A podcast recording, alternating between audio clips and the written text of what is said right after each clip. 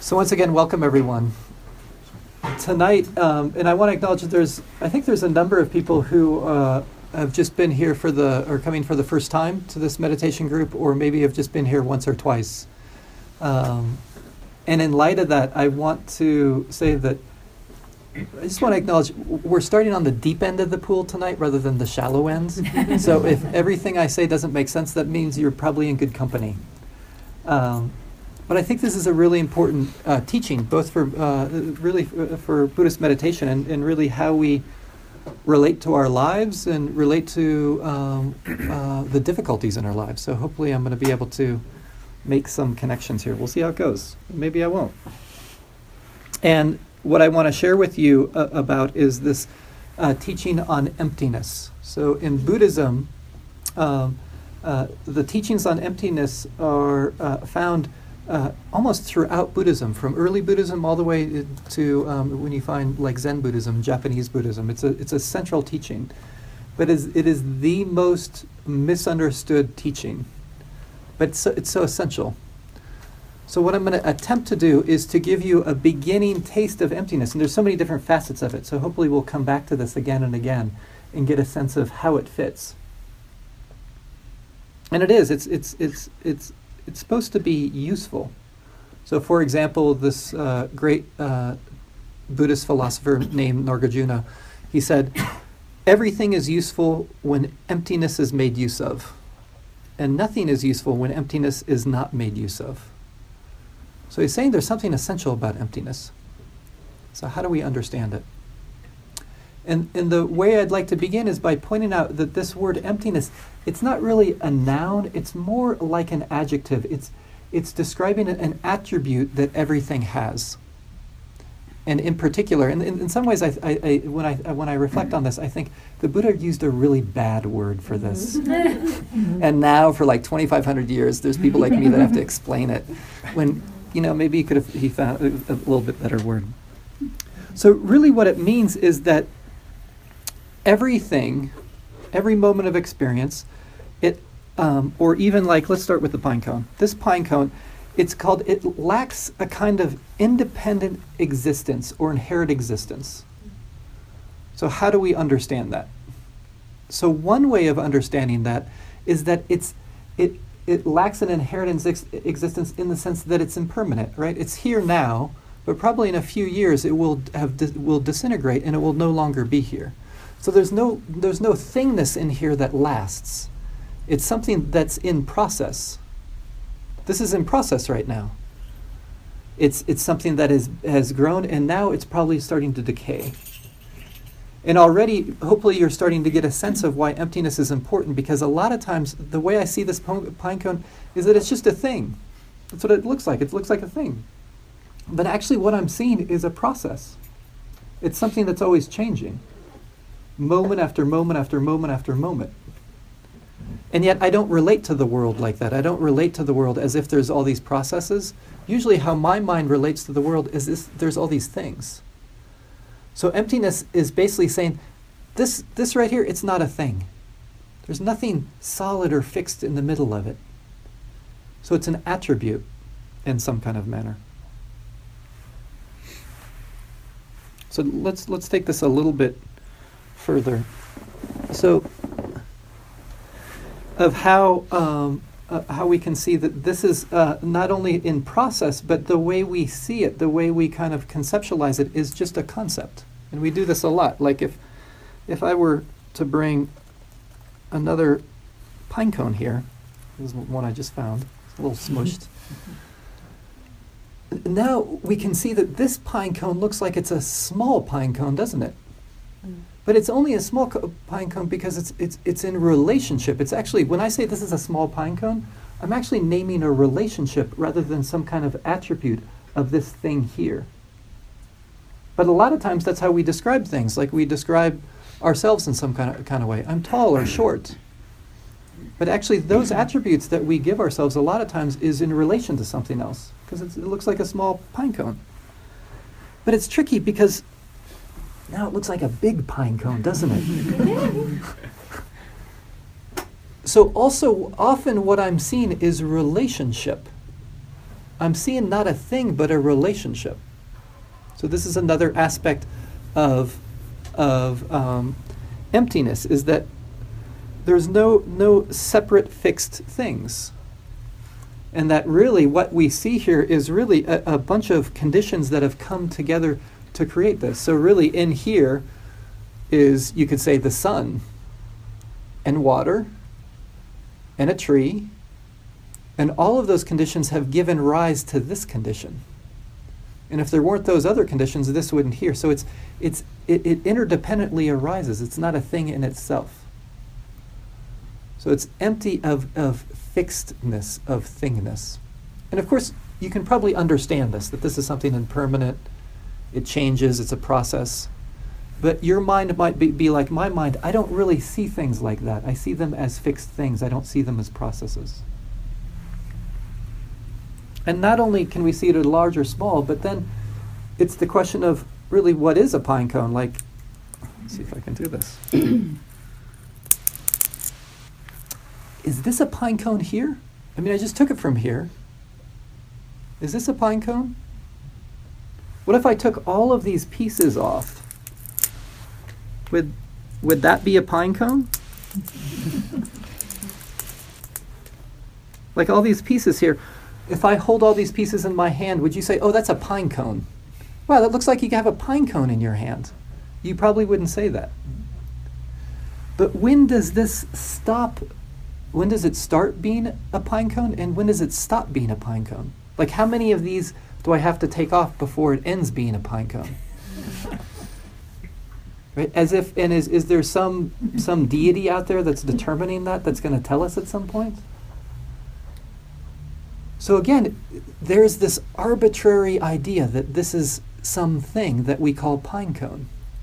But we can't find it anywhere. Where's the pine cone ness in there? If this isn't the pine cone, this piece, then maybe this piece isn't the pine cone, and this piece down here isn't the pine cone, so where's the pine cone? So this is another aspect of, of emptiness. So one other piece, and then then we're going to try to relate it to your life, hopefully. So this isn't some like weird. Here I came to learn meditation, and there's this like weird thing about pine cones that they were talking about the entire time. What's up with that? Okay, so it's going to get a little more confusing, but we're going to we're going to get through it. I promise. So this comes from um, early Buddhism. These these discourses of the Buddha of, the historical Buddha, or close to the historical Buddha. And the Buddha is talking to one of his monks, Kaccayana, and he says this interesting thing. He says, by and large, Kaccayana, the world is supported by a polarity, that of existence and non existence. But when one sees, when a person sees the arising of experience or the origination of experience, as it actually is, with wisdom, non existence with reference to, to our experience does not occur to one. And when one sees the cessation of experience, as it actually is with wisdom, existence with reference to the world does not occur to one. So, what does this mean? So, well, and then one other thing, and then he and then he, he continues, and then he kind of gives a synopsis of this, and he says, everything exists. That is one extreme. Everything does not exist. That is another extreme. Avoiding these two extremes, the Buddha teaches the Dharma or his teaching via the middle way. So, how is existence and not existence extremes? And it really fits into what we were just looking at. Now, it would be foolish of me to say that the pine cone doesn't exist because I'm holding it here and you can see it. That doesn't, that doesn't make sense, right? To say that this doesn't exist because it exists somehow or it's here somehow. But I also can't say that it exists because I just just I just pulled it apart and we can't find pine coneness. Like both of those those concepts in terms of how it's being used here don't completely fit. And then he gives this this difference of if I see that this is an arising, this is an arising that happens. This probably happened this year from a tree. It arose and then and since it's an arising, I can't say I, I can't say that there's no non-existence. And since it will cease at some point, I, I, actually, since it arose, I can't say that there's, um, I can't get um, deny existence. And since it will cease, I cannot deny non existence. To see that this, when I say process, it's, it's avoiding these two extremes of saying that the world is fixed or the world doesn't exist. So when he uses the wor- word exist, it means this fixed quality, this solid quality.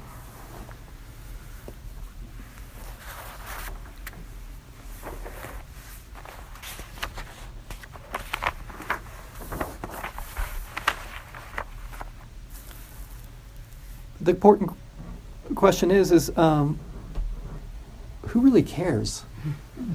What does this have to do with my life? What does it have to do with my freedom? R- remember, this, this path is about um, uh, coming to the end of my suffering, to have le- at least less suffering in, in my life and more su- and more freedom in my life.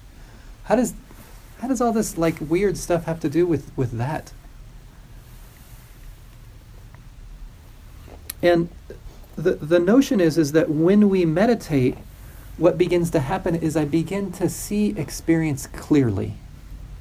And I start to wipe away the delusions that I come to relate to the world with. And when I'm not as deluded and I see things clearly, there's more freedom in my life. So let me give some examples of this.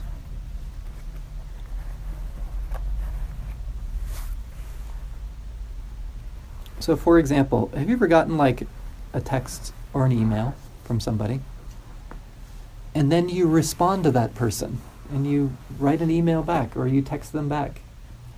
And then you don't hear from them for a few hours, a few days, a week.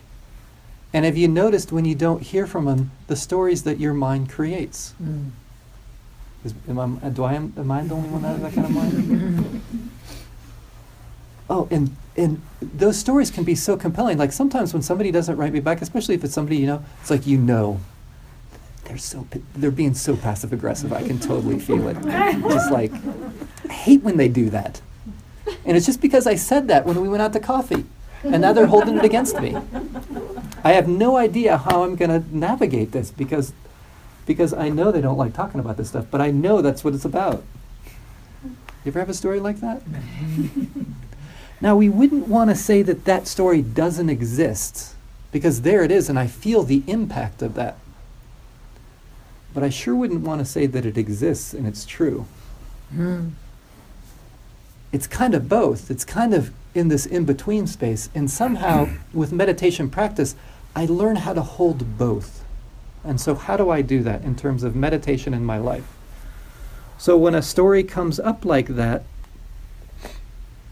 I have to say to myself, oh, it's here. Here's this story. Here it is. I need to be mindful of this. I need to notice that there's a story coming up in my experience. But at the same time that I see that it's here and I want to be present with it, I know that, it, that it's most likely not accurate. It's here, probably not true. Here it is, but it's not true. And so much of this practice is just that to notice what arises, but not to necessarily believe it, because that's the hook.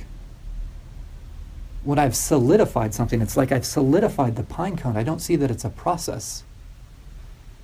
I don't see that it's just a mere arising. And then I'm bummed out. And then I have a conversation with somebody assuming something and probably create more harm rather than less harm. You ever do this? Is starting to make sense?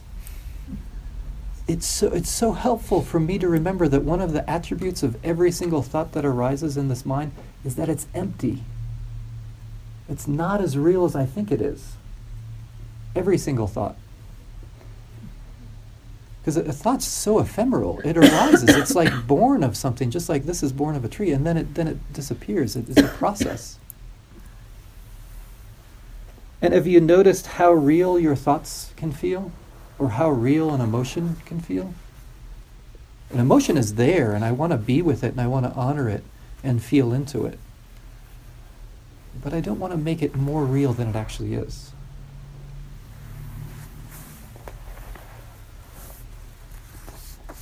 And we do this with all kinds of of things. You know, this is in some ways just the, the surface of this. You know, just when you think of politics, when you think if someone's a Democrat or a Republican or a Libertarian or part of the Green Party or the Tea Party. And have you noticed when you have that idea of someone, then it feels like you know them. Hmm. And sometimes it's it, depending upon where we are in terms of the political spectrum, we know them as like, oh, they're a good person. yeah, totally. I'm so glad they're that way. Or if they're of a party that we don't like, it's like, oh, makes so much sense. and there it is. I'm making something more solid than it is. And then what's happened is I've separated from that person. Even people that I'm close to, sometimes it feels like, you know, that if someone's part of my tribe, I still don't see them. Because I assume they're just like me sometimes. And then I miss that because I don't see the empty nature of a human being, that a human being is a process, that I'm a process. And once I fix that, I usually end up suffering and another person ends up suffering.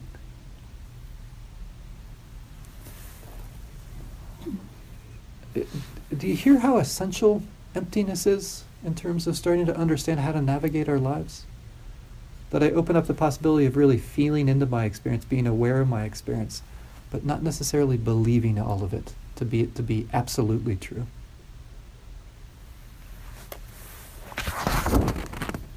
And this is really important for emotions because a lot of times what I'm not saying is if you're feeling angry or sad, it doesn't mean that there's validity to that emotion. There could be a lot of validity to that emotion. But what helps me navigate that emotion is to notice that it's something that's a process rather than something that's fixed. So this, this is not about disregarding my experience.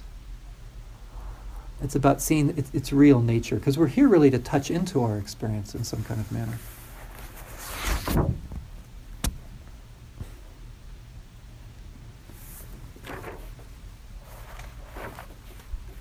And a lot of uh, meditation is just beginning to cut through some of this stuff. For example, I remember I was leading a retreat in Colorado, and it was just a weekend retreat. On the first day of the retreat, somebody was sharing how tired they felt. You know, and they were really looking forward to this retreat. They'd really marked out this weekend to do this meditation retreat, and they were bummed out, you know, because here they are, they're on retreat, and all they're doing is falling asleep. And then there was the turn you could say it was the turn to see the empty nature of that, where they noticed, oh, oh, interesting. This is just a feeling of tiredness. I can feel into this. Oh, and what's the extra? What's the what's the, the solidification of it? That it's ruining my retreat. That this shouldn't be happening. That somehow this has more meaning than it really does. It's just tiredness. That's all it is. Tiredness doesn't mean my life is ruined. It just means I'm tired. And have you noticed that, especially around emotions? Sometimes. Sometimes we can feel sad, and it's like when I feel sad, my life is ruined. No, no you just feel sad. but, but have you noticed how your mind can take the extra step of solidifying that in some kind of manner?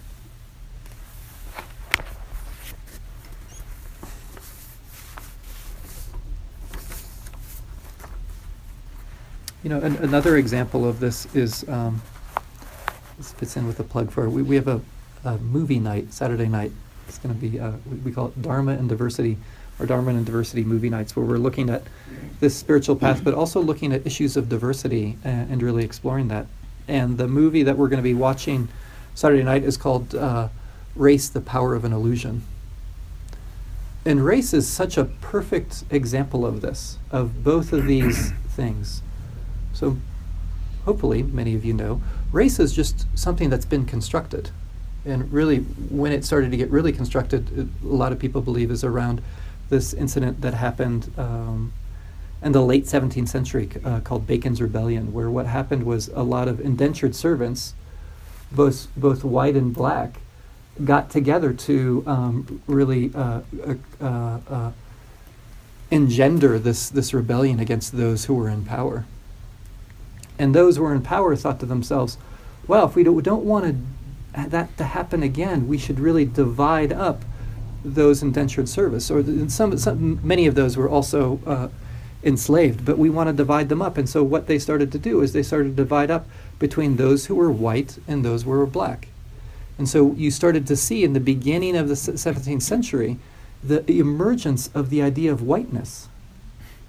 And it was utilized, it was utilized to distinguish then what could happen is then anyone with black skin could be seen as a slave. And then those, those, um, that combination of poor working folk and black folk, you can divide up so that they're not as empowered.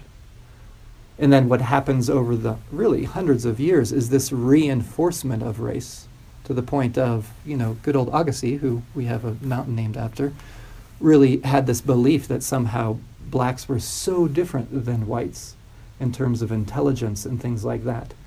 But that was just that was just uh, belief. That was just created. And so we see something that is such a construct th- that is empty it's just skin color. It's, it's nothing more than that. And yet we have these, th- this, this illusory thing of race has now had severe impact on our country. So, what's been so important for me, this exploration, is to be aware of race, be aware of that construct and how it plays out in our country. Yet, at the, also at the same time, knowing that it's empty. And both are so important. If I say race doesn't exist in this country, that this country isn't racialized, that's, that's a lot of delusion. if, if I say that race is somehow fixed and has these really like fixed genetic components, then that's also delusion. It both it doesn't fit into exist and not exist. And when I see that, I can be in the world in a different way.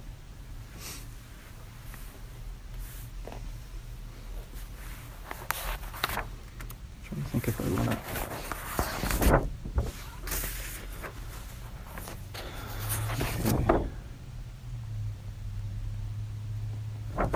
Maybe we'll just keep it at that. And then what I'm going to do is uh, we'll uh, tie it into our meditation. So, what I invite you to do is just to take some time. Maybe you want to stand up and stretch your legs and move around, and then we're going to move in and see if we can uh, blend some of this into our sitting meditation. I'll guide us into that. So, feel free, though to kind of move your body since we're going to be sitting for uh, about 40 minutes.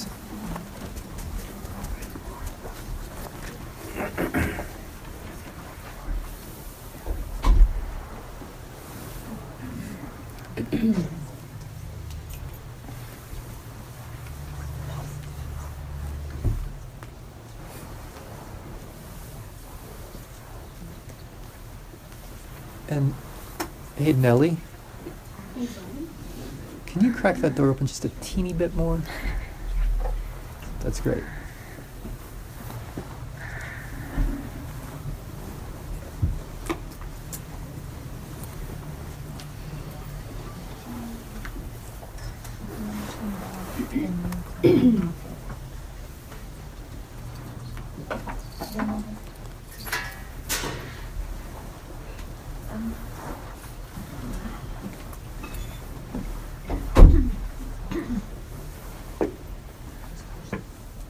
So, what I'm going to invite you to do tonight, I'm going to invite you to do this around some particular experiences to, to explore this, just in a very simple way. So, in just a few minutes, I'll lead us in by paying attention to the feeling of our breathing. And as you're feeling your breathing, I just want you to, to begin to sense how the feeling of the breath, this process, it's a process that's always changing, is such a different world than the thought, I am breathing. Because I am breathing, every single moment I say that is the same three words I am breathing, I am breathing. But actually, every moment of the breath is really quite different. So, what I can see is that the process of breath is something, is something more fluid and alive than that concept. And this is getting a sense of emptiness, that, that, that this is more about flow and process rather than a thing. The breath isn't a thing, it's a process. And you can feel that and be with that. So we'll, we'll get a sense of that. And then as we continue, probably what's going to happen is some thought is going to arise in your mind. Can you notice it just as a thought, that it's just a thought? Whatever it is. You know, if you have some thought about the future, it's just a construction. Who knows what's going to happen in the future? If it's thought about the past, it's still a construction in terms of what the mind has remembered about the past. I mean, every moment is so infinite in variety. And can you see it as that? Because often what I notice about the thinking, especially when I'm sitting here, I'm sitting in meditation, and then I get lost in thought about what I'm going to do tomorrow, it feels so real. It feels so solid. Like, this is really important for me to do right now to figure out my day tomorrow or to figure out what I'm going to say to my boss or my coworker. And there can be something freeing of being like, oh, interesting, the mind is thinking, it's just a thought. And there might be a little bit of a lightness because then it's it's it's seen that it's not as solid as we might be making that to be. Is this making sense? I want us to see if there's any questions about this or if it's totally confusing. A little bit of sense? Sort of, kind of? Okay. Maybe you're just being nice and nodding your head. or maybe like you get it. Yeah. Okay, so let's uh, let's begin let's begin to meditate together. so I invite you to um, either close your eyes or look down at the ground.